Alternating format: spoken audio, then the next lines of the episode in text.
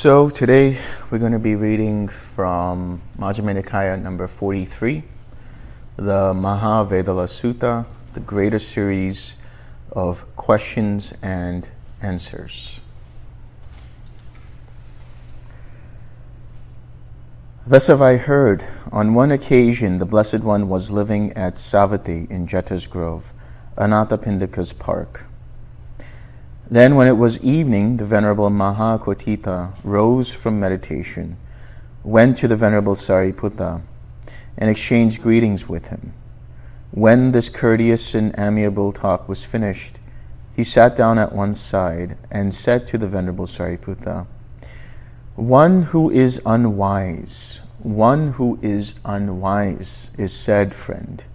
With reference to what is this said, one who is unwise? Now, this dialogue is between two arahats, Sariputta and Mahakotthita.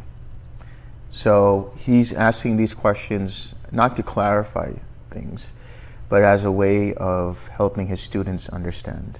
So oftentimes you'd have these, let's say, fireside chats where you'd have two arahats talking together and you'd have an audience listening. And so this is what was going on one does not wisely understand. One does not wisely understand, friend. That is why it is said, one who is unwise. And what does one, what doesn't one wisely understand? One does not wisely understand this is suffering. One does not wisely understand this is the origin of suffering one does not wisely understand this is the cessation of suffering. One does not wisely understand this is the way leading to the cessation of suffering. One does not wisely understand. One does not wisely understand. That is why it is said, one who is unwise. So, whenever they talk about being wise or having wisdom or wisdom in general, they're referring to the understanding of the links of dependent origination. When you understand the links of dependent origination, you have obtained wisdom. And when you understand it fully, you understand the Four Noble Truths fully. Here, Sariputta is saying one who does not understand suffering, one who does not understand the cause of suffering, one who does not understand the cessation of suffering, and one who doesn't understand the way leading to the cessation of suffering. In other words, one who does not 6R is one who is unwise. Why is that? Because when you recognize what you are doing, is you are understanding that there is suffering present. That suffering arises in the form of a hindrance, in the form of an unwholesome state, in a form of craving or aversion towards a pleasant or unpleasant feeling.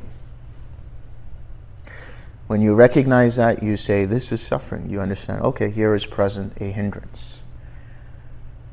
When you release and let go of that hindrance, take your attention away from it, you are abandoning the cause of that.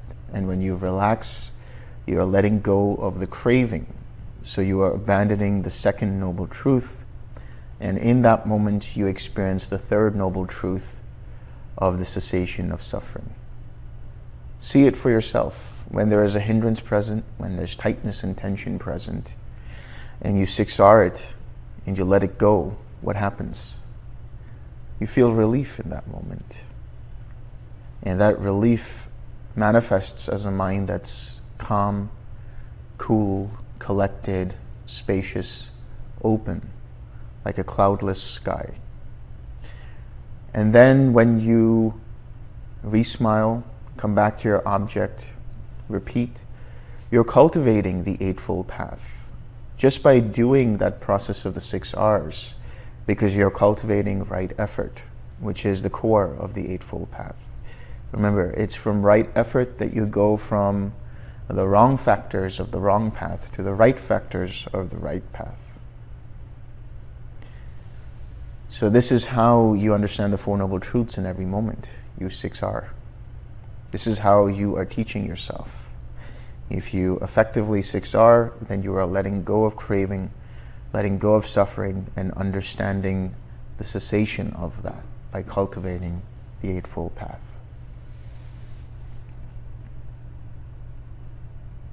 Saying, Good friend, the Venerable Mahakotthita delighted and rejoiced in the Venerable Sariputta's words. Then he asked him a further question.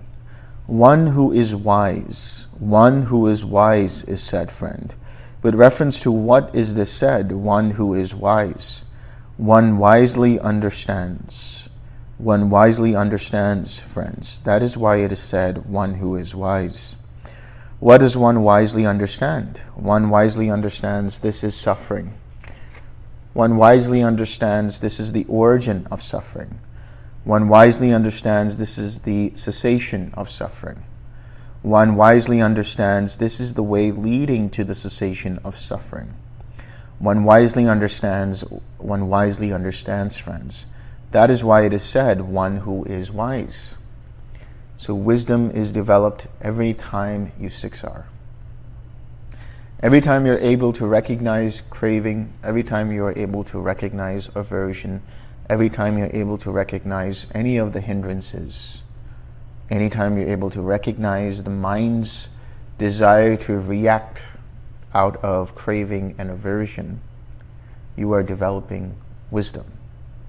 Because now you're aware of that and then you use the rest of the path to let go of it. Use the rest of the four right efforts in the form of the rest of the six R's to let go of it and then to generate wholesome states of mind. And these wholesome states of mind include loving kindness, compassion, joy, equanimity, kind, um, compa- uh, patience, and uh, khanti, which is patience, uh, and forgiveness and generosity and so on and so forth. Along with that, you're also cultivating the seven enlightenment factors.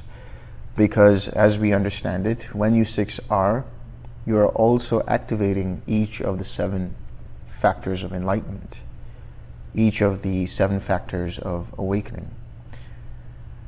When you recognize, you bring up mindfulness and you bring up investigation of states. When you let go using release, you bring up effort, which is energy. And then when you relax, you bring up tranquility. When you smile, you bring up the factor of joy. And when you return back to your object, you bring up collectedness. And through that process, you are developing equanimity. And so, this is how you cultivate and activate the enlightenment factors as well. And as you do this, you start to develop more and more wisdom. You start to penetrate the Dhamma, which is the understanding of dependent origination, and letting go of suffering, letting go of craving, and experiencing Nibbana here and now. Consciousness consciousness is f- said, friend, with reference to what is consciousness said. It cognizes. It cognizes, friend. That is why consciousness is said. What does it cognize? It cognizes this is pleasant. It cognizes this is painful. It cognizes this is neither painful nor pleasant. It cognizes. It cognizes, friend. That is why consciousness is said. So, here, when we talk about consciousness, we're talking about the aggregate of consciousness or the link of consciousness, which is the cognition of something, the awareness of something, the knowing that this experience is painful, the knowing that this experience is pleasant, the knowing that this experience is neither painful nor pleasant. So cognition is just a bare knowledge of something. This is how it is understood. It has nothing to do with an all pervasive consciousness. It has nothing to do with an all pervasive self tied to this all pervasive consciousness. Wisdom and consciousness, friend, are these states conjoined or disjoined? And is it possible to separate each of these states from the other in order to describe the differences between them. Look at the question that he's asking. Wisdom and consciousness, friend, these states are conjoined, not disjoined. And it is impossible to separate each of these states from the other in order to describe the difference between them. For what one wisely understands, that one cognizes, and what one cognizes, that one wisely understands. These states, that is why these states are conjoined, not disjoined and it is impossible to separate each of these states from the other in order to describe the difference between them. When you experience the links of dependent origination, there's already consciousness there. When you come out of cessation of perception, feeling, and consciousness, there's already consciousness there because it makes contact with the Nibbana element. That contact is understood to be signless to be void, to be undirected. When that contact arises, it means there is already consciousness present, and there's consciousness present in the states thereafter, in the feeling of joy and relief. There's consciousness there when you see the links of dependent origination. In order for you to even see or know something, in order for you to understand something, there needs to be present consciousness. And when you do know something, know there to be consciousness present there. So it's not that there's this consciousness that sees everything. With the arising of the links, there arises consciousness dependent upon those links. So whether you are in jhana, let's say infinite consciousness, what are you seeing? You're seeing individual links of consciousness arising and passing away dependent upon internal contact. When you see the flickering in the eyes, when you hear the flickering in the ears, when you feel the vibration on the body or electricity or whatever it might be, what you are seeing is the individual consciousnesses arising dependent upon individual contact internally. And it all goes into the experience of the mind. It is the mind that is chief it is the mind that is the forerunner of all states. It is through the mind that you experience, even when you are seeing me, your mind is creating the image. When you are listening to me, your mind is creating or interpreting that sound, is aware of me speaking, aware of seeing me speaking, aware of hearing me speaking. But that mind is understood synonymously, synonymously with consciousness, mind and consciousness and cognition. The Buddha says these are used interchangeably, and they can be used interchangeably because mind is like a monkey. This is where the origin of the monkey mind comes from, from the suttas. Whenever you hear the monkey mind, that's actually in the suttas, in one of the Samyutta Nikaya suttas, in the Nidana Samyutta. There, the Buddha says it is mind synonymous with consciousness, synonymous with awareness, or however you want to put it, that jumps from one branch to the next like a monkey. It's not the same branch, it's not the same consciousness. It keeps jumping from one thing to the other, dependent upon its fuel. So, consciousness is that which understands, but consciousness in of itself is not a self. It allows the mind to understand. It goes from one state to another. But it arises with the arising of one state and it dissipates or ceases with the cessation of that one state. And another consciousness, like a monkey, grabs onto another branch with the arising of another state.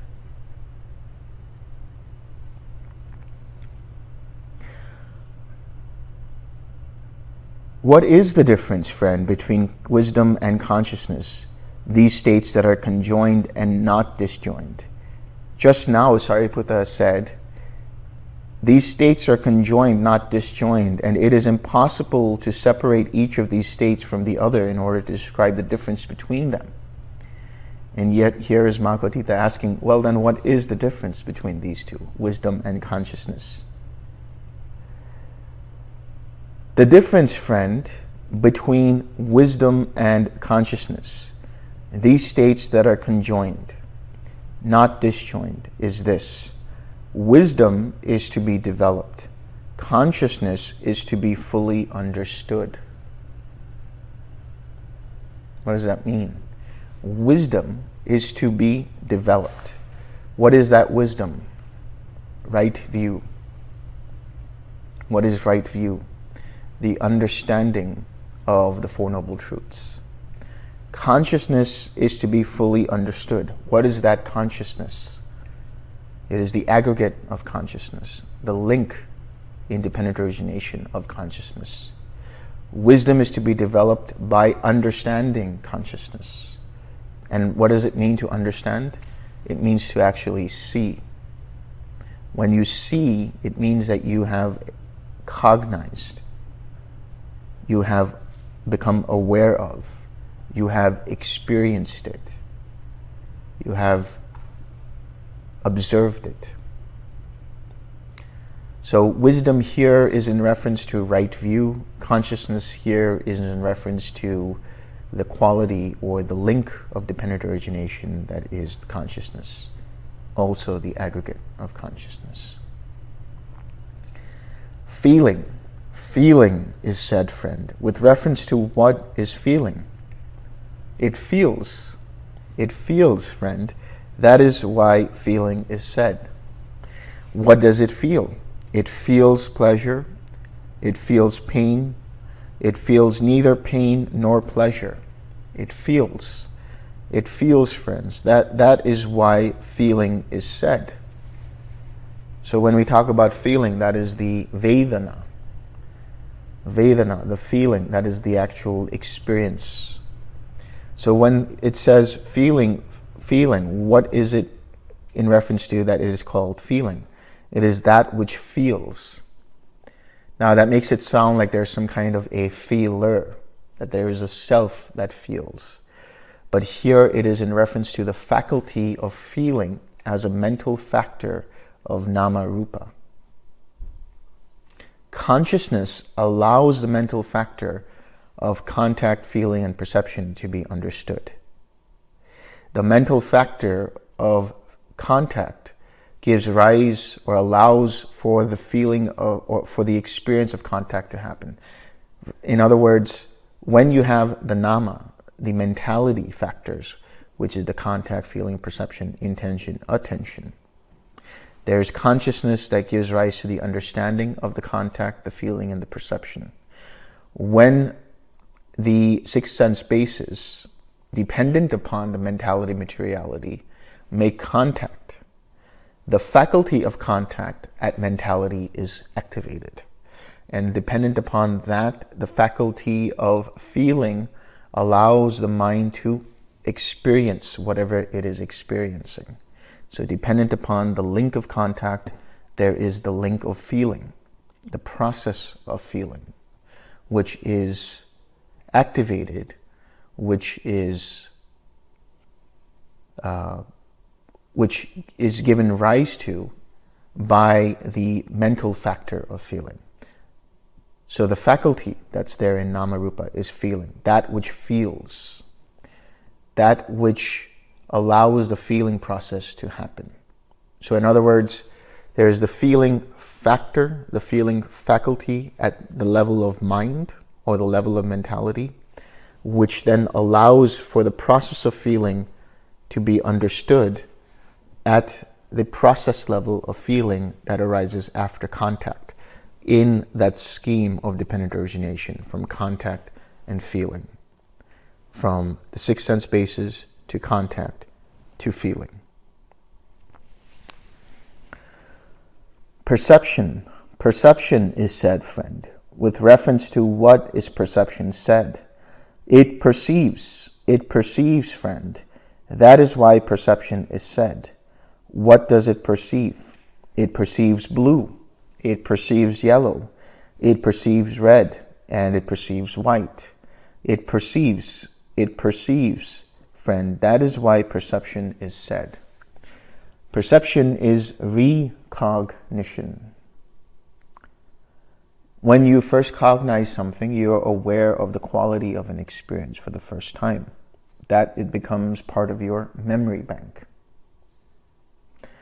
When you see it again, now you perceive it as what it is, dependent upon what you experienced before. So you are recognizing it from your memory.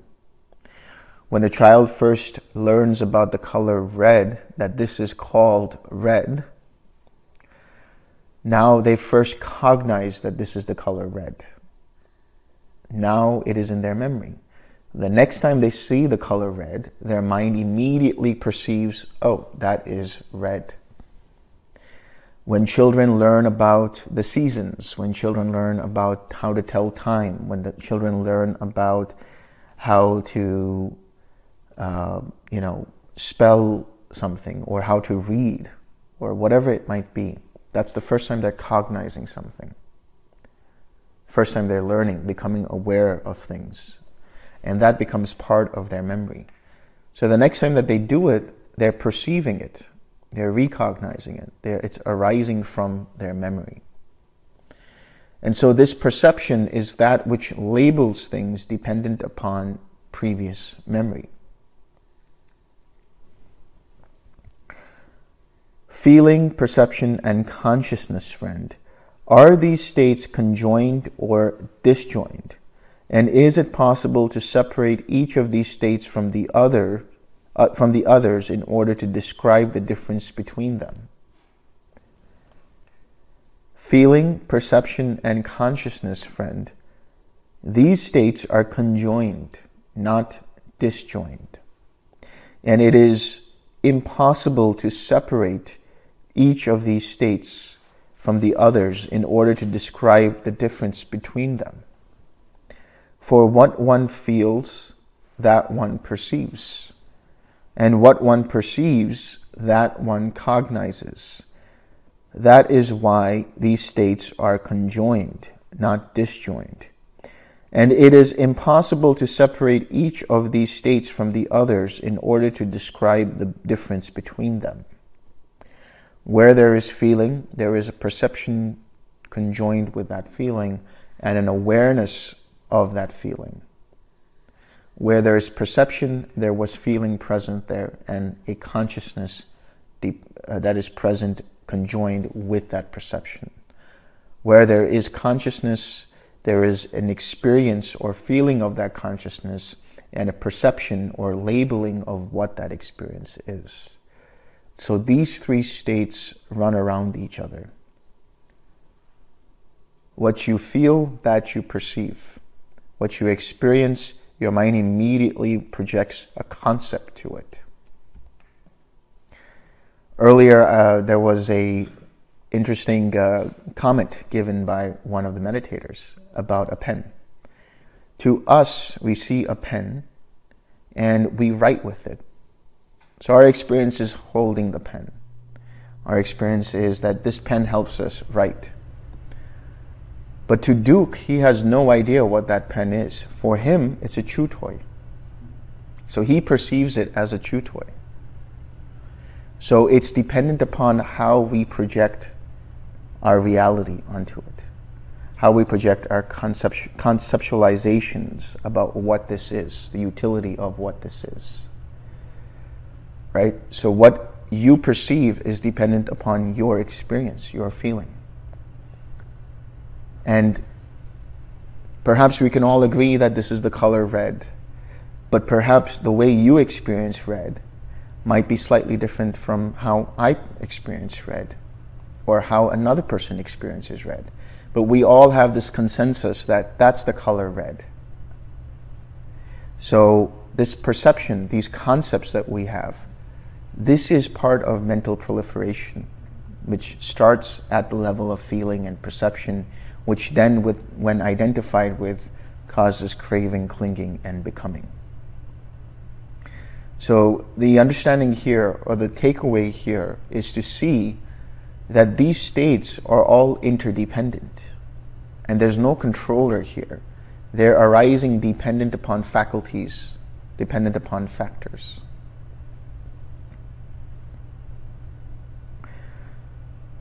Friend, what can be known by purified mind consciousness released from the five faculties? Friend, by purified mind consciousness released from the five faculties, the base of infinite space can be known thus space is infinite. The base of infinite consciousness can be known thus consciousness is infinite and the base of nothingness can be known thus there is nothing.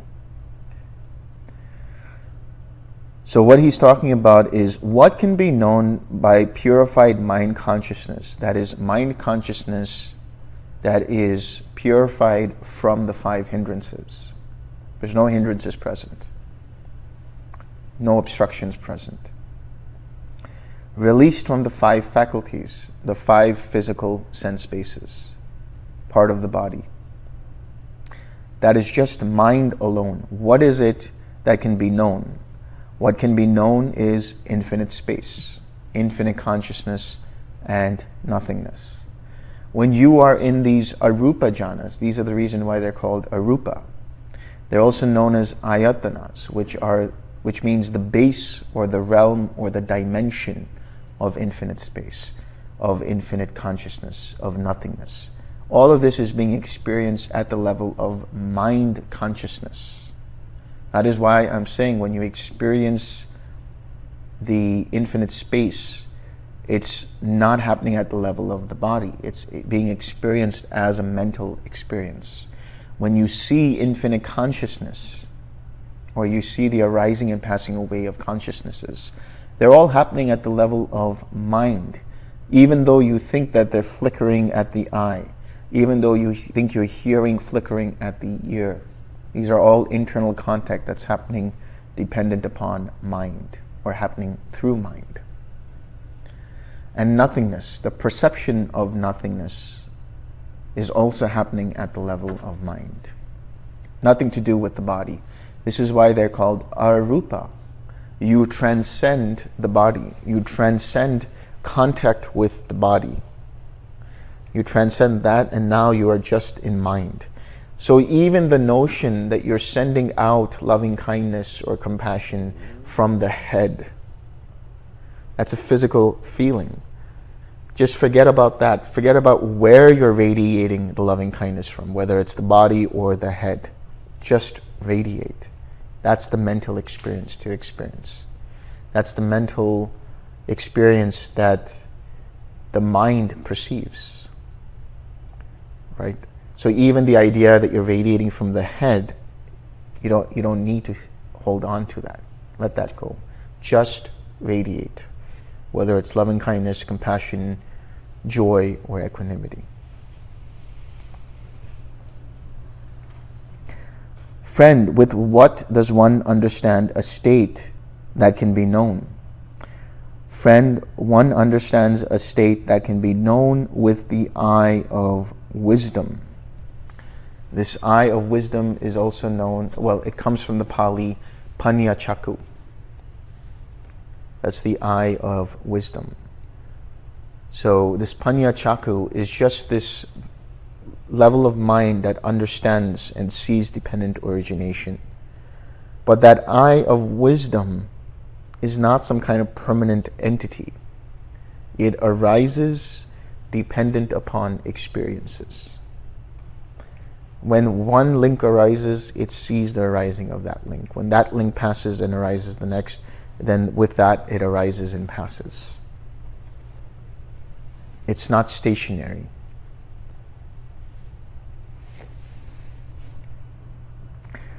Friend, what is the purpose of wisdom? Yeah, we talk a lot about wisdom, we talk a lot about being wise. What's the big deal? Why are we talking about this? What's the purpose of that? The purpose of wisdom, friend, is direct knowledge. Its purpose is full understanding. Its purpose is abandoning. So the purpose of wisdom is to abandon craving and thereby have direct knowledge of the liberation of mind and understand and experience nibbana, experience nirodha, the cessation of suffering.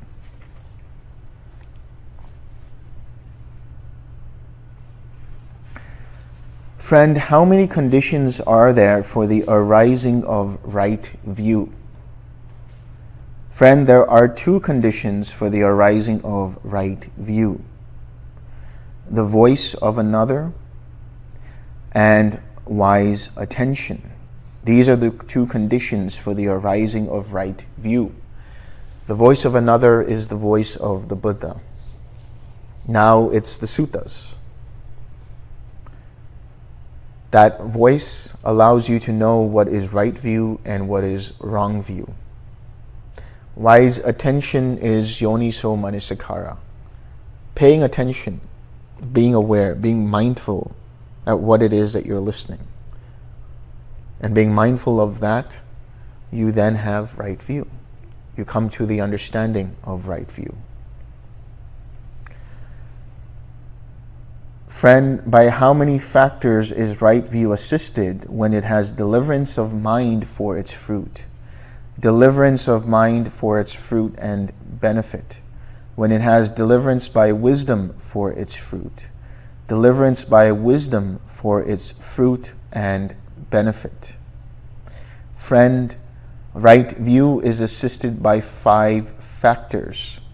When it has deliverance of mind for its fruit, deliverance of mind for its fruit and benefit, when it has deliverance by wisdom for its fruit, deliverance by wisdom for its fruit and benefit.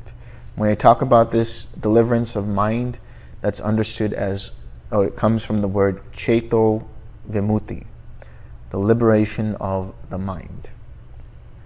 Deliverance by wisdom comes from panya vimutti, liberated by wisdom.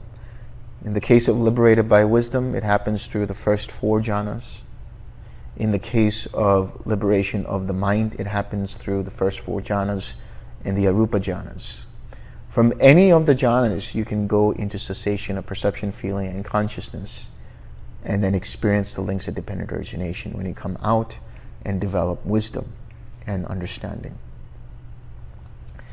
So, the fruit, so he's asking, what are the factors that lead to right view and it also come to fruition in the form of the jhana practice.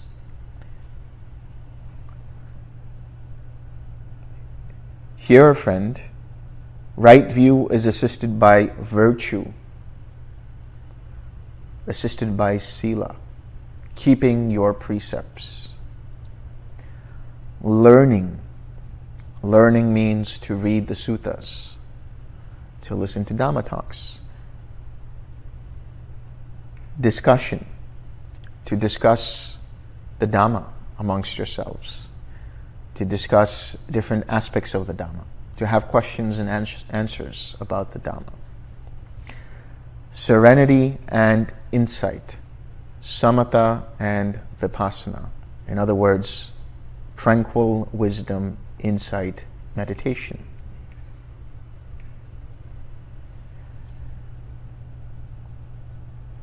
Right view, assisted by these factors, has deliverance of mind for its fruit. Deliverance of mind for its fruit and benefit. It has deliverance by mind, sorry, deliverance by wisdom for its fruit. Deliverance by wisdom for its fruit and benefit. Friend, how many kinds of being or how many kinds of existences, or how many kinds of habitual tendencies, categories of habitual tendencies are there?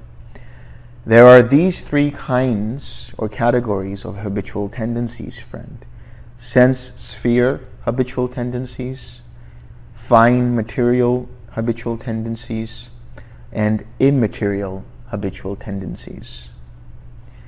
Sense, sense sphere, that means habitual tendencies rooted in the sensual realm. Sensual realm includes the six sensual heavens, the human realms, the hungry ghost realms, the animal realms, and the hell realms. These are all constituted, constituted by the six sense bases. This, primarily the five physical senses. And so, anytime the habitual tendencies are rooted in sensual experience, then there is a correspondent existence that arises at the birth of action or at the birth of reaction. So, if your habitual tendencies are rooted in a psychology related to the Deva realms, that is to say, you are generous, you keep the precepts, you're forgiving, you're kind, you're compassionate, you're patient, and you continue to be this way, then the habitual tendencies that arise will lead into an existence rooted or related to those factors. So if you are Deva like in your psychology, Deva like in your actions, Deva like in the way you make your decisions, in what you cultivate in terms of wholesome states, then your existences that arise dependent upon that here in this very life will be Deva like. People who are very generous seem to always never have any kind of lack in their lives. And people who are generous not only in terms of their money or wealth, I'm talking about people who are generous in terms of their mind and speech. People who are generous by sending loving kindness. People who are generous by paying uh, compliments. You know, really speaking right speech to people, being appreciative of people, being grateful. In these ways, you can be generous. And people who do that are never uh, void of anything in terms of mind, body, and speech. They're always taken care of in one way or the other. Always. People who are patient, people who are kind, will always experience patience and kindness. And when they are met with uh, impatience, when they're met with a lack of kindness, they don't get affected by it. In fact, because of their responses, because of their reactions, those who are impatient, those who are unkind, start to become patient, start to become kind. People who maintain the precepts never get into trouble rarely ever get into any kind of trouble because they're never getting into any kind of conflict through the cultivation of ill will. They're never getting into any trouble by trying to seek for things that are not given, whether that's physical possessions or for credit when credit is due or just seeking attention. They never get into trouble in those ways. They don't get into trouble because they don't gossip. They don't speak ill of others. They don't speak falsehoods. They don't get into trouble because they don't have sexual misconduct. If they are in a relationship, they remain loyal. And sensual misconduct, their minds are balanced and equanimous. And people don't indulge in intoxicants. They don't get in trouble. When they are met with trouble, they're immediately able to see that and escape from that trouble, so to speak. So they might have to face it karmically, but because they face it and they keep the precepts, they don't get so much entangled in that trouble that it completely derides their mind, completely derides their physical safety, and so on. So, keeping the five precepts are a type of protection for the mind, for the body, and for speech. So, if you have habitual tendencies that are rooted in keeping precepts, rooted in being generous, and so on and so forth, then your life will be Deva like in this very life. But then, on the opposite end of that spectrum, if there are people who are always angry, people who are always irritated, people who are always frustrated, let alone them going physically into a hell realm. They caused hell for themselves right here and now in their mind. When they're waiting in line and they become impatient, when they start to feel frustrated about something not working, when they get angry at somebody, what are they met with? They're met with those same things.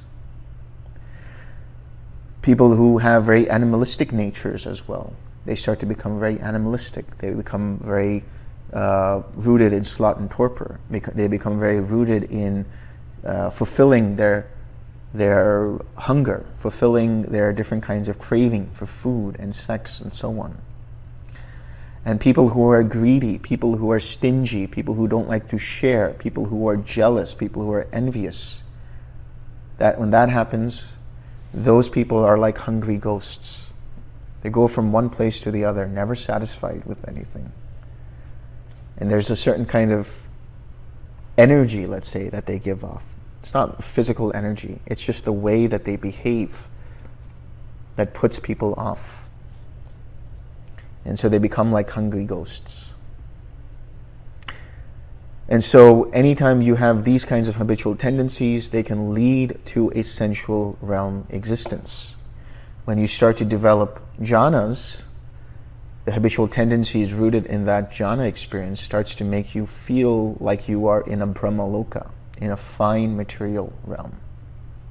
It's known as celestial walking. You walk around and you feel good all the time. And same with the arupa jhanas.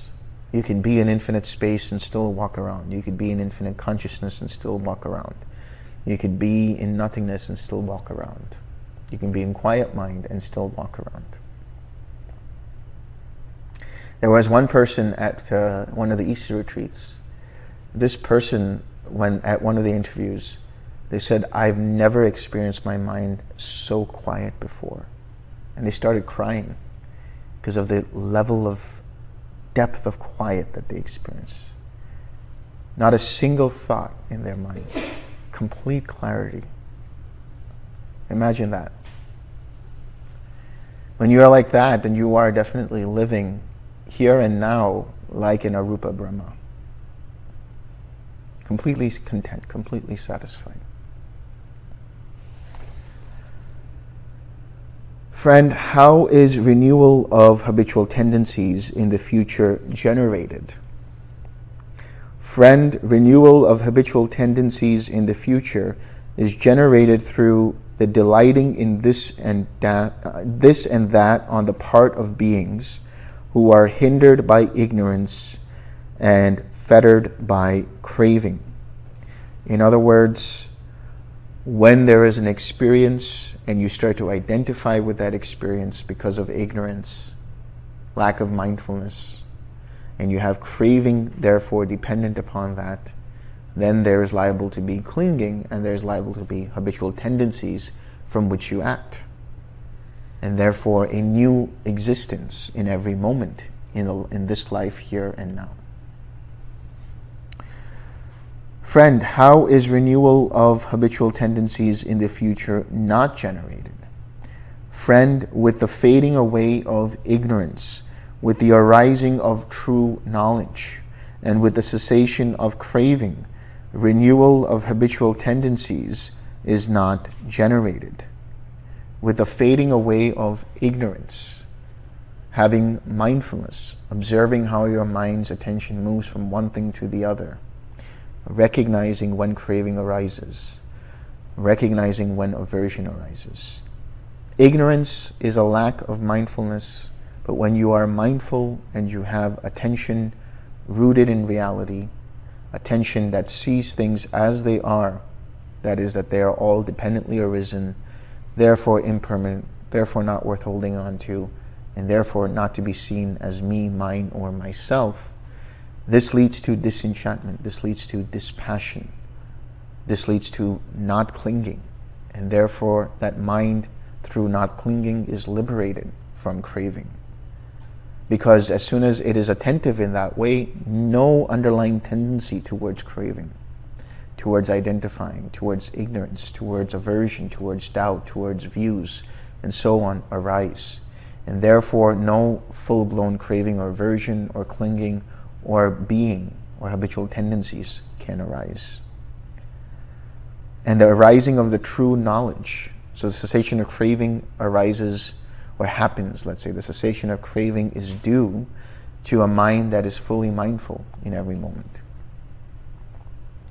And from that arises true knowledge. That is the true knowledge of the liberation of mind. Every time you 6R, when you recognize craving, you liberate your mind from craving. And there is the true knowledge of the liberation of mind from that craving for that moment. And the more you do it, the more your mind becomes liberated until finally you 6R, until there's nothing to 6R. And now you have a mind without craving.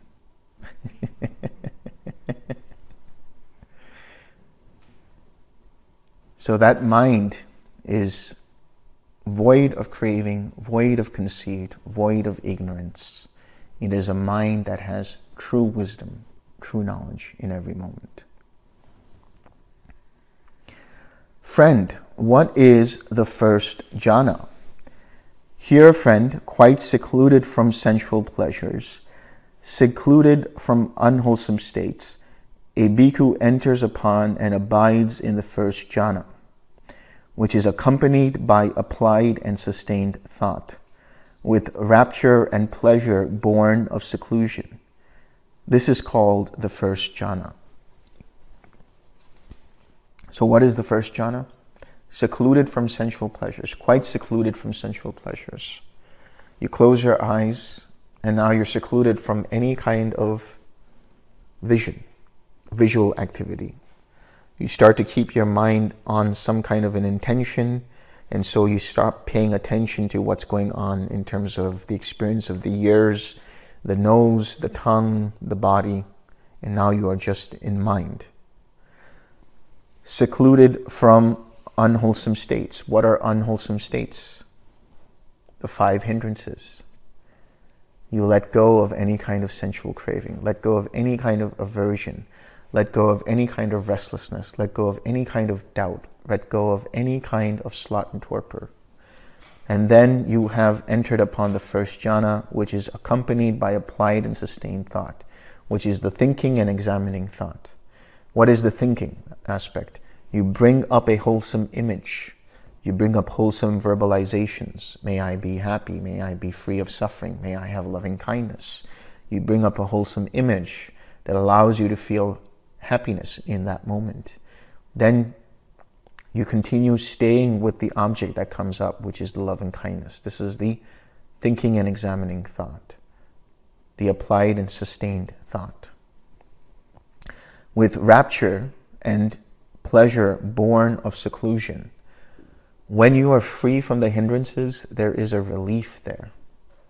That relief gives rise to the joy of jhana and the, uh, the sense of feeling comfort in the body and in the mind. You feel at ease.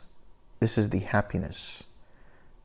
This is the sukha that's known in Pali. And so this is called the first jhana. Friend, the first jhana has, sorry, friend, how many factors does the first jhana have? Friend, the first jhana has five factors. Here, when a bhikkhu has entered upon the first jhana, there occur applied thought, sustained thought, rapture or joy, pleasure or comfort and ease, and unification of mind. This is how the first jhana has five factors. Unification of mind comes from the word ekaggata.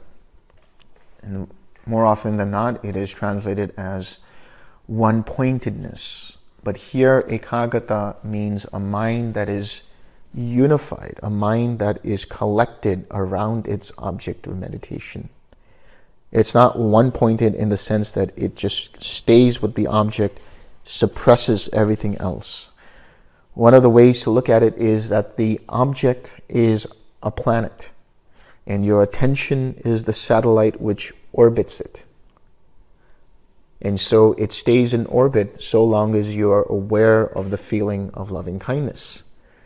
Eventually, it starts to go out of orbit. So, what do you do? Use, this, use the six R's and bring it back into orbit. And you'll let it stay in orbit.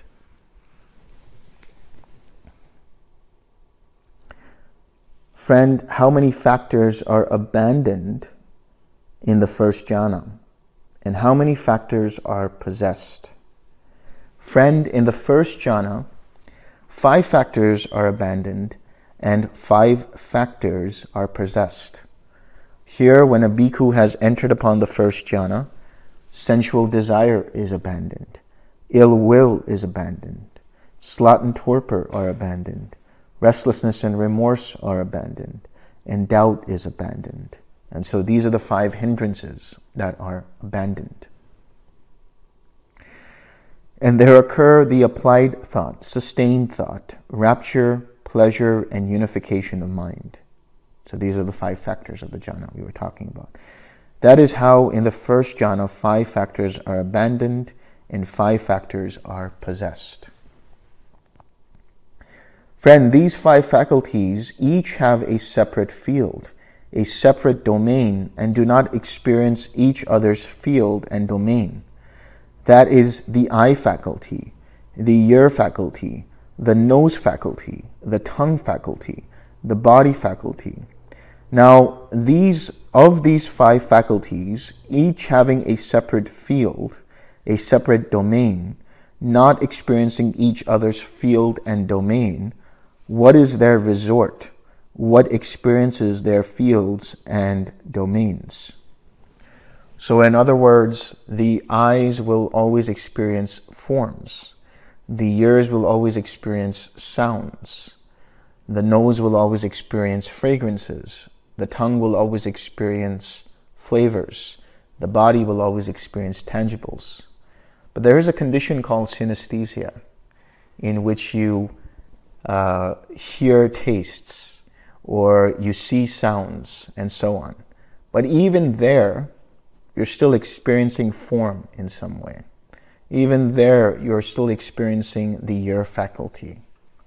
So even though it feels like you're hearing numbers or you're smelling tastes or you're tasting forms or whatever it might be, they're still individualized according to their separate faculties and domains right? So the eyes will always still experience forms. The ears will always still experience sounds. But even though they feel like they're experiencing sound subjectively, they're experiencing the sound in the form of a color, they're still experiencing a sound. So if they're experiencing a note, they'll say, I experience C, the C note, but I also experience the color purple tied to that C note. You know, and so on and so forth. So they'll still experience those faculties and domains that are tied to those particular experiences. Friend, these five faculties each have a separate field, a separate domain, and do not experience each other's field and domain. That is the eye faculty, the ear faculty, the nose faculty, the tongue faculty, and the body faculty. Now, these five faculties, each having a separate field, a separate domain, not experiencing each other's field and domain, have mind as their resort. Ultimately, all of the five faculties are experienced through mind. Again, mind is chief, mind is the forerunner of all states. You are experiencing the C note and the color purple tied to that C note. How are you experiencing it? Through the mind itself. Mind is their resort.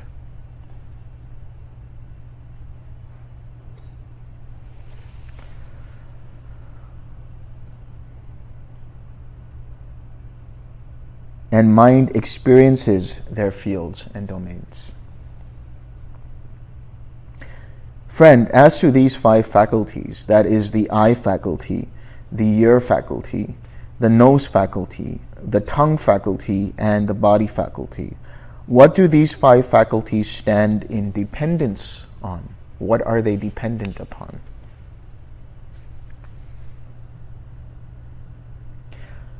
Friend, as to the, these five faculties, that is the eye faculty, the ear faculty, the nose faculty, the tongue faculty, and the body faculty, these five faculties stand in dependence on vitality.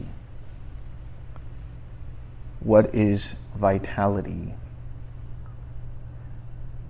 Vitality is sometimes translated as life energy or life force or all of these different ways. In other in really what vitality is is the different the different electrical currents that are running around the nervous system. This is how you feel like you have some kind of experience going on. The neurons that are firing, the electrical activity that runs through the mind, through the brain, and through the circuitry of the nervous, the nervous system. This is vitality. It's understood that this vitality in Pali is also understood as that which gives energy to the faculties. So, how do you experience the faculties? What gives energy to the six sense bases? It is through the electrical firing that there is an experience of the eye and form, and so on. They stand in dependence upon vitality. If you shut off the entire nervous system, you wouldn't be able to experience any of the six sense bases.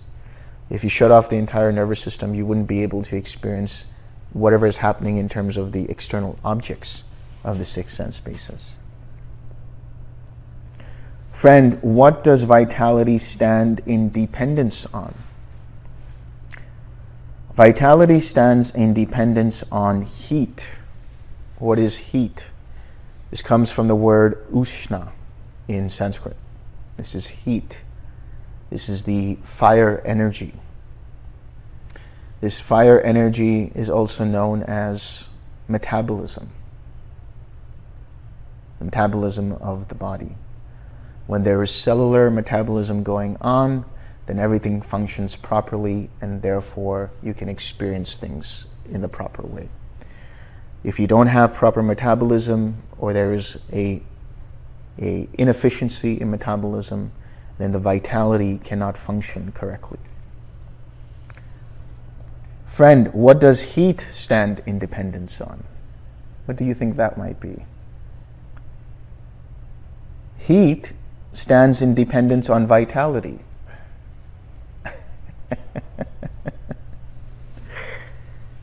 Just now, friend, we understood the Venerable Sariputta to have said, Vitality stands in dependence on heat.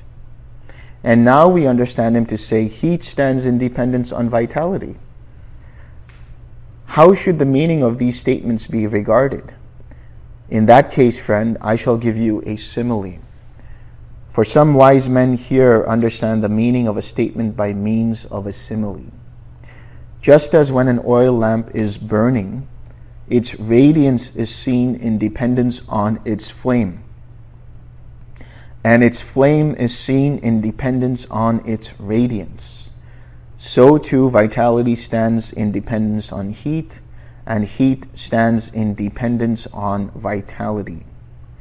When you light up an oil lamp, whether it's an oil lamp or a ghee lamp, what do you see? You see that flame that's there, right? But you see the radiance around that flame. Have you ever noticed it? It's like very sparkly around the flame. That's the radiance. Because of that radiance, you are able to perceive the flame itself. But that radiance is given off by the flame itself as well.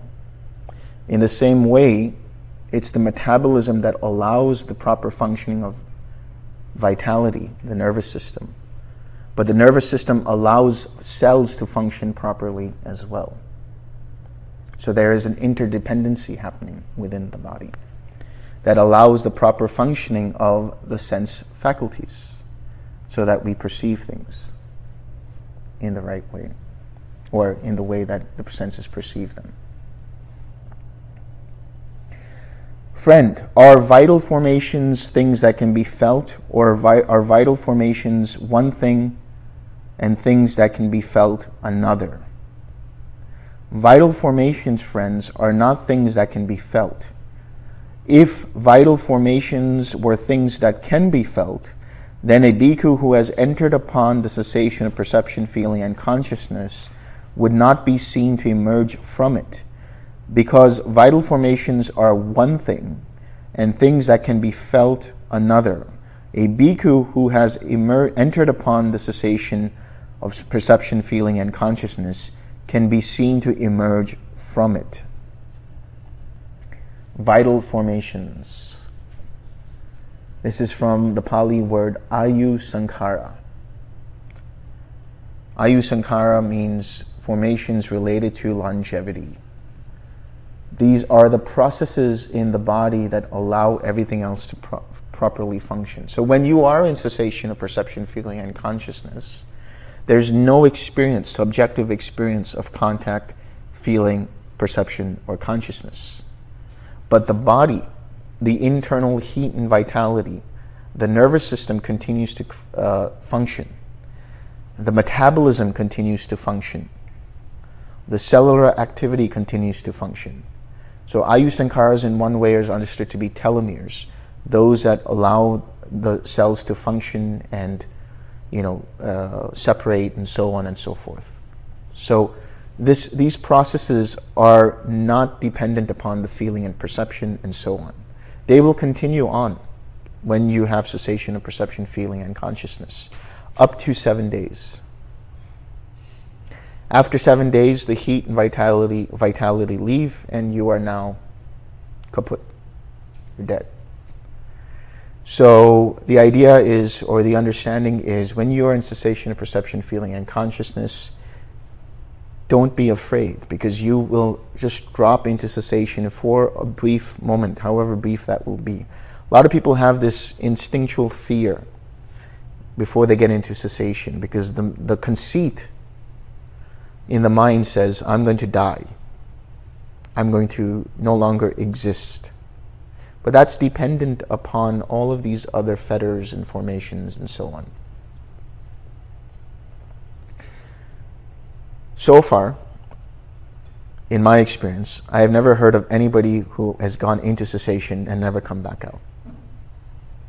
So far. So don't worry, you will come out for you to be able to stay in cessation for a longer period than just a few brief seconds, you really need determinations. To be able to even stay for up to a minute, you need to have determinations. In order for you to even be able to stay for 30 seconds, you need to have determinations. So don't worry, you'll be fine. Allow the mind to let go completely and experience cessation of perception, feeling, and consciousness. The body will take care of itself right? There's new research coming up on cessation. It's going to come up maybe in the next six months. We'll see how long it takes. But there it's seeing that other functions and vital functions of the body continue, right? They continue to keep the body alive while the mind is completely shut off. So the vital formations related to cellular metabolism and so on continue which means the body doesn't go limp, the body doesn't go dead. What goes or completely ceases in that period is all of the mental formations, all of the verbal formations, all of the bodily formations related to contact with the body. So there's no longer any kind of contact. You shouldn't, but if you slap somebody in cessation, they're not going to feel it. Right? If you scream at them, they're not going to hear it because there's no longer any feeling there, no longer any perception there, no longer any awareness present.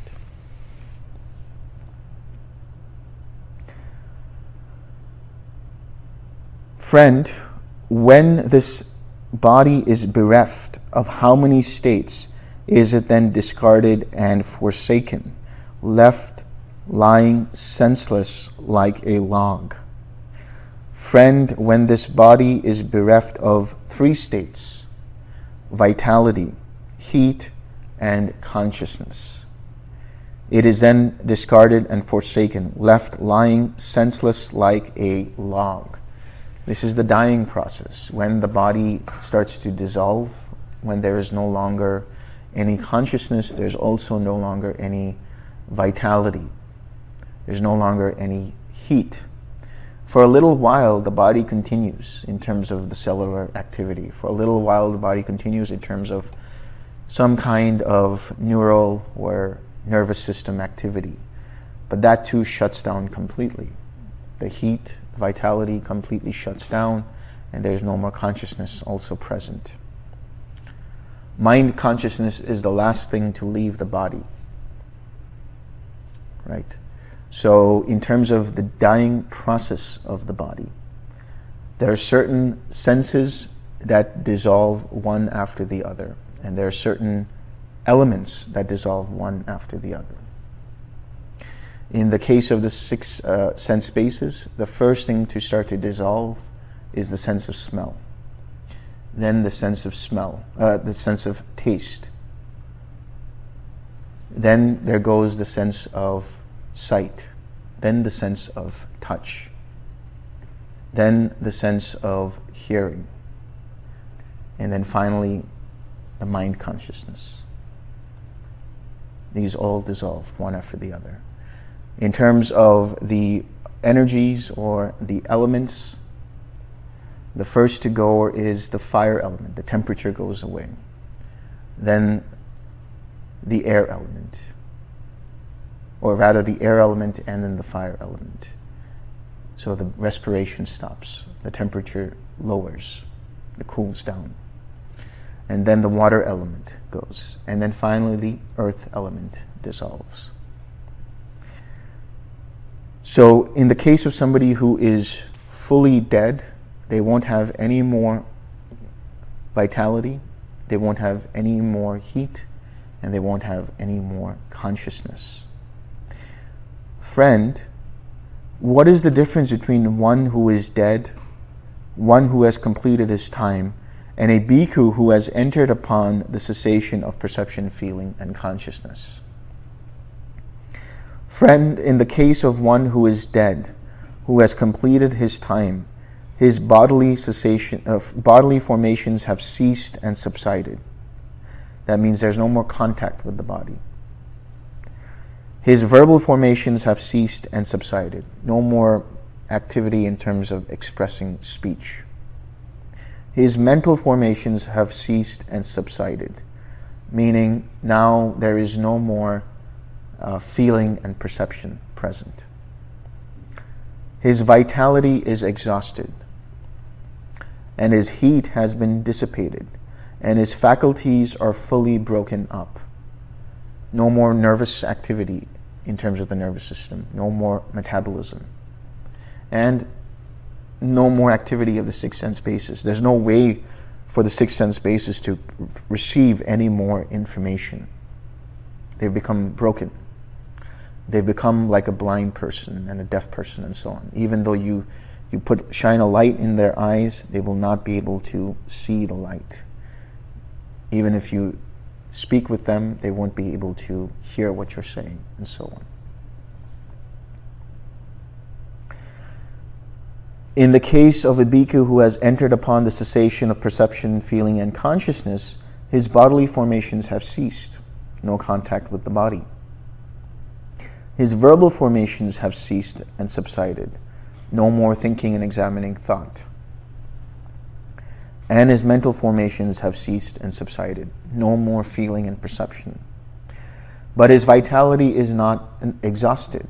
His metabolism or his heat has not been dissipated, and his faculties become exceptionally clear. Right now, whatever it is you're experiencing, the eyes, the ears, the nose, the tongue, the body. They're experiencing packets and packets of data. They're always being impeded upon, impinged upon by sensory data through photons, sensory data through vibrations, through taste molecules, through odor molecules, through air pressure, and so on and so forth. But when there's no feeling and perception at all, all of that information highway that receives those data packets becomes cleared of those data packets. And so now they are exceptionally clear. They have the potential to function, meaning they're not disconnected from the mind, meaning they're no longer broken up. But because there's no more information in the form of sensory data being received, they are exceptionally clear. There's no traffic jam of sensations going on. It's completely free of any kind of sensory traffic.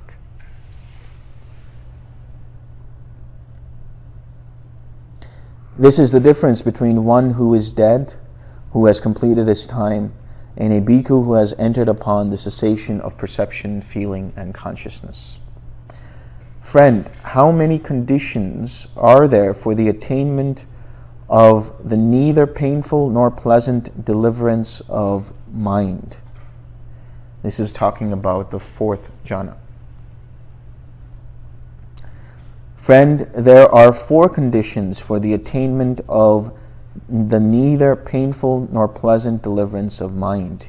Here, with the abandoning of pleasure and pain, and with the previous disappearance of joy and grief, a bhikkhu enters upon and abides in the fourth jhana, which has neither pain nor pleasure and purity of mindfulness due to equanimity. These are the four conditions for the attainment of the neither painful nor pleasant deliverance of mind. What do they mean when they say purity of mindfulness due to equanimity? When you experience the jhanas, you are also cultivating the seven factors of awakening. Mindfulness leads to investigation of states. Investigation of states leads to energy. Energy leads to joy. Joy leads to tranquility. Tranquility leads to collectedness, and collectedness leads to equanimity. In the fourth jhana, that continues throughout the jhanas, that continues to cycle through. And eventually, by the fourth jhana, there is mindfulness, the purity of mindfulness due to equanimity, purified by equanimity. So it cycles through then there is a stronger equanimity, a stronger mindfulness, a stronger investigation of states, stronger collectedness, deeper and deeper and deeper until it becomes very collected. Not concentrated, mind you, collected, unified. Friend, how many conditions are there for the attainment of the signless deliverance of mind? signless collectedness of mind, signless deliverance of mind.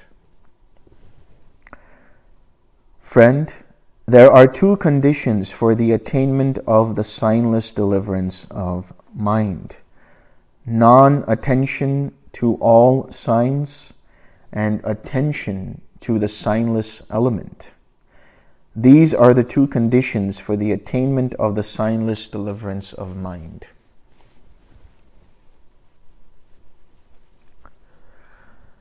There is this state known as the signless collectedness of mind. It arises in between full cessation and quiet mind. It is signless, which comes from the Pali animitta. Animitta is a sign, animitta is an object. It is a collectedness of mind that doesn't see any objects, doesn't hold on to any objects. At this point, even quiet mind becomes coarse, and you let go of the edges of all mind itself. And there is the signless, which is that it doesn't take any object. It's like when you flash or you turn on a flashlight and you point it up to the sky and it just continues up into space, never landing on anything. In the same way, it is your mind's attention turned on and just looking through things, not looking at them, not getting caught up in them. So there's strong disenchantment here. There's strong dispassion here. Everything becomes translucent in terms of whatever objects arise, whatever formations arise. And the mind is just seeing, but not seeing anything at all in particular. Eventually, the batteries of the flashlight run out and the light disappears. In the same way, the fuel for the attention runs out because there's no object that it grasps onto. And then there is the cessation of perception, feeling, and consciousness.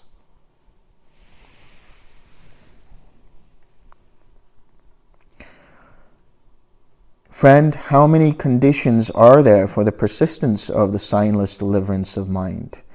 Friend, there are three conditions for the persistence of the signless deliverance of mind non attention to all signs, attention to the signless element, and the prior determination of its duration. These are the three conditions for the per- conditions for the persist- persistence of the signless deliverance of mind. So if you want, you can actually determine to go into the signless deliverance of mind once you have actually been there, and then make a prior determination to stay there for however, however long, up to seven days. Each of the jhanas and cessation and so on, up to seven days.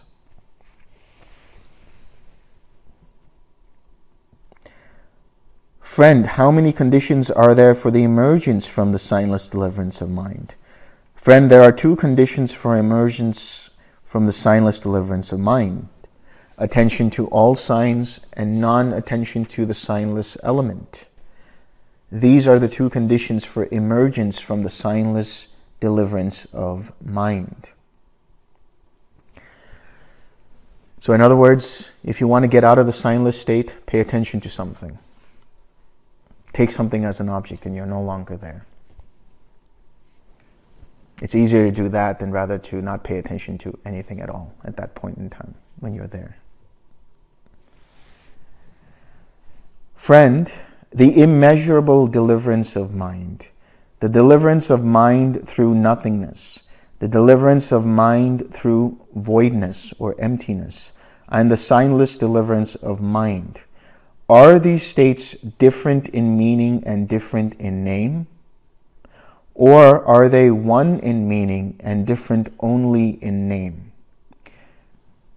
Friend, the immeasurable deliverance of mind, the deliverance of mind through nothingness, the deliverance of mind through voidness or emptiness, and the signless deliverance of mind.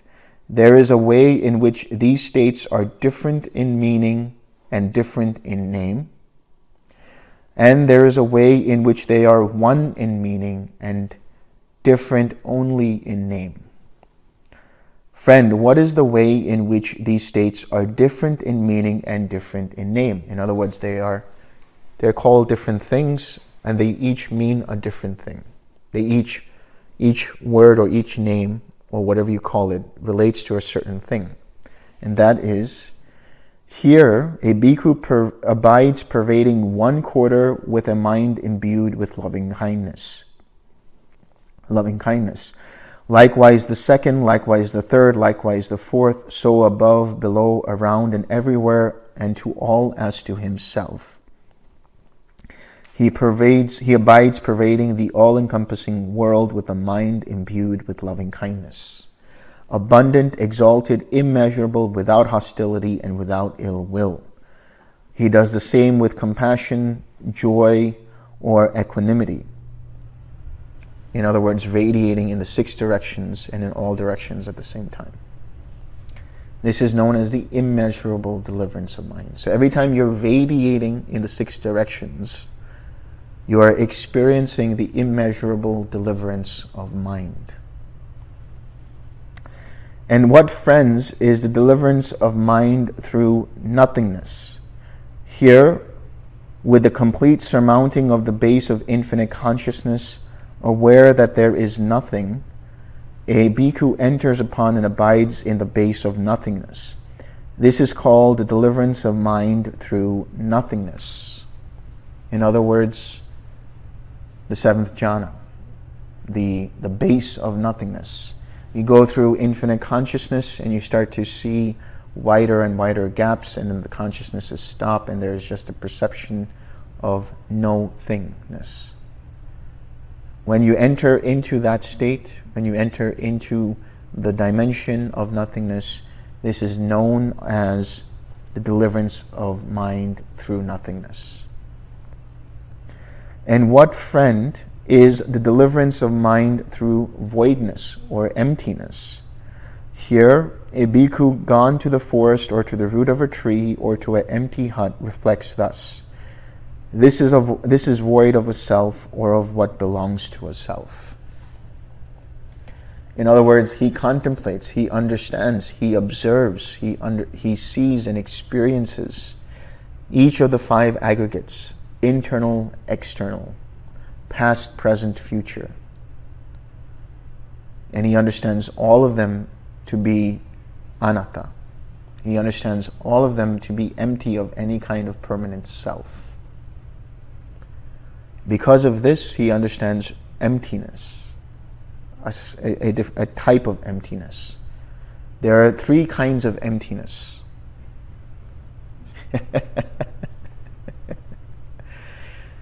there is the emptiness of that which is not present and that which is present is not emptiness. In other words, when you are in infinite consciousness, that state is empty of infinite space. When you are in nothingness, that state is empty of infinite consciousness, and so on. The second type of emptiness is the emptiness understood as this the emptiness liberation of mind, the emptiness deliverance of mind. And the third emptiness we'll get to in just a bit. And what friend is the signless deliverance of mind? Here, with non attention to all signs, a bhikkhu enters upon and abides in the signless collectedness of mind. This is called the signless deliverance of mind. We just talked about this. This is the way in which these states are different in meaning and different in name. And what, friend, is the way in which these states are one in meaning and different only in name? In other words, how are these states synonymous with each other? How do they point to the same thing? How does the signless state or signless deliverance of mind, the emptiness deliverance of mind, the deliverance of mind through nothingness, and the immeasurable deliverance of mind? How do they all point to the same thing? Lust is a maker of measurement. Hate is a maker of measurement. Delusion is a maker of measurement. In a bhikkhu whose taints are destroyed, the asavas are destroyed, These are abandoned, cut off at the root, made like a palm stump, done away with, so that they are no longer subject to future arising. Of all the kinds of immeasurable deliverance of mind, the unshakable deliverance of mind is pronounced the best. Now, that unshakable deliverance of mind is void of lust, void of hate void of delusion. The mind of an arahat. Because what does it mean when we say that lust is a maker of measurement, hate is a maker of measurement, and delusion is a maker of, of measurement? What does it mean, measurement? To measure, to compare. This is me, this is you, I am better than you, you are better than me, or I have so and so attainment and you have so and so attainment. All of these ideas, these are part of conceit. There are these 40 kinds of conceit, which I will not get into now.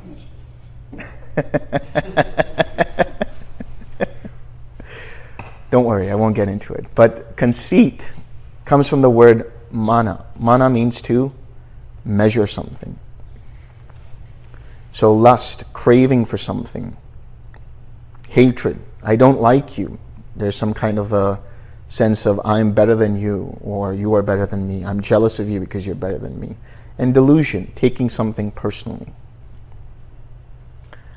So the immeasurable mind or the immeasurable deliverance of mind that is the mind of the Arhat is that which no longer measures things in that way through conceit.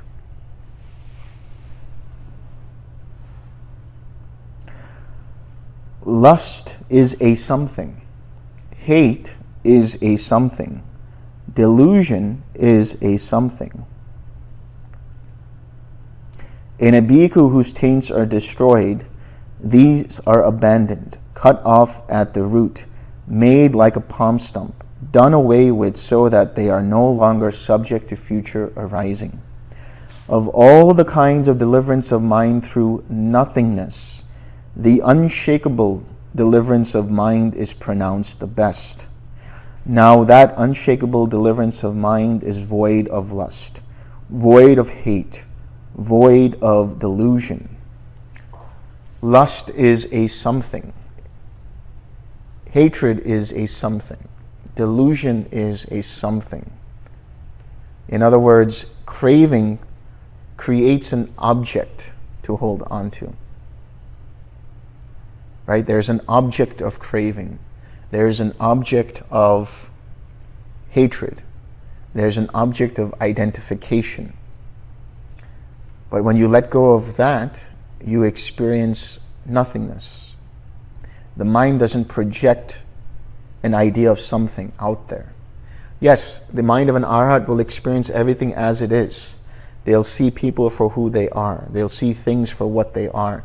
But there's no longer any of this cascading of projecting that I like this person because they are so and so, or I don't like this person because they are so and so or I am this kind of person because of so and so. All of these ideas are gone in the mind of the Arhat. And so that deliverance of mind through nothingness is because there's no longer present any kind of greed, hatred, or delusion. Those components are no longer present. They've been uprooted completely from that mind. Lust is a maker of signs. Hate is a maker of signs. Delusion is a maker of signs. In a bhikkhu whose taints are destroyed, these are abandoned, cut off at the root, made like a palm stump, done away with so that they are no longer subject to future arising. Of all the kinds of signless deliverance of mind, the unshakable deliverance of mind is pronounced the best. Now, that unshakable deliverance of mind is void of lust, void of hate, void of delusion. This is the way in which these states are one in meaning and different only in name. When you have craving, what does it do? It creates that sense of an object there is me, and I want to possess that. It creates, hatred creates a sense of a difference. There is this, and I don't like that. When there is some kind of an object and the mind starts to identify with it, it takes that as a sign, as an object. But when that craving is gone, there is no object of craving. When that hatred is gone, there is no object of hatred. When that delusion is gone, there is no object of delusion. Everything is seen as it actually is. There's no longer conceptualizing things, right? There's no way of, of adding a sense of me, mine, or myself to an object. It is as it is, without any further proliferation of ideas and concepts dependent upon a sense of personality, a sense of a personal self. So when these go away, there are no more signs of these states of greed, hatred, or delusion. No more objects dependent upon craving, hatred, and delusion. And so the mind of the Arhat is also signless. And of course, it is empty, void, because it is empty of any kind of sense of self. That's the third emptiness. The mind of the Arhat is the third emptiness, empty of greed, hatred, and delusion. That is what the Venerable Sariputta said. The Venerable Mahakotthita was satisfied and delighted in the Venerable Sariputta's words.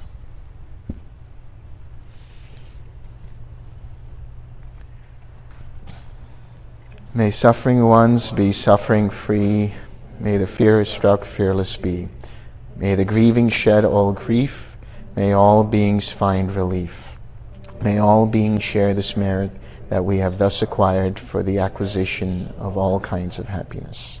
May beings inhabiting space and earth, devas and nagas of mighty power, share this merit of ours. May they long protect the Buddha's dispensation. Sadhu, sadhu, sadhu.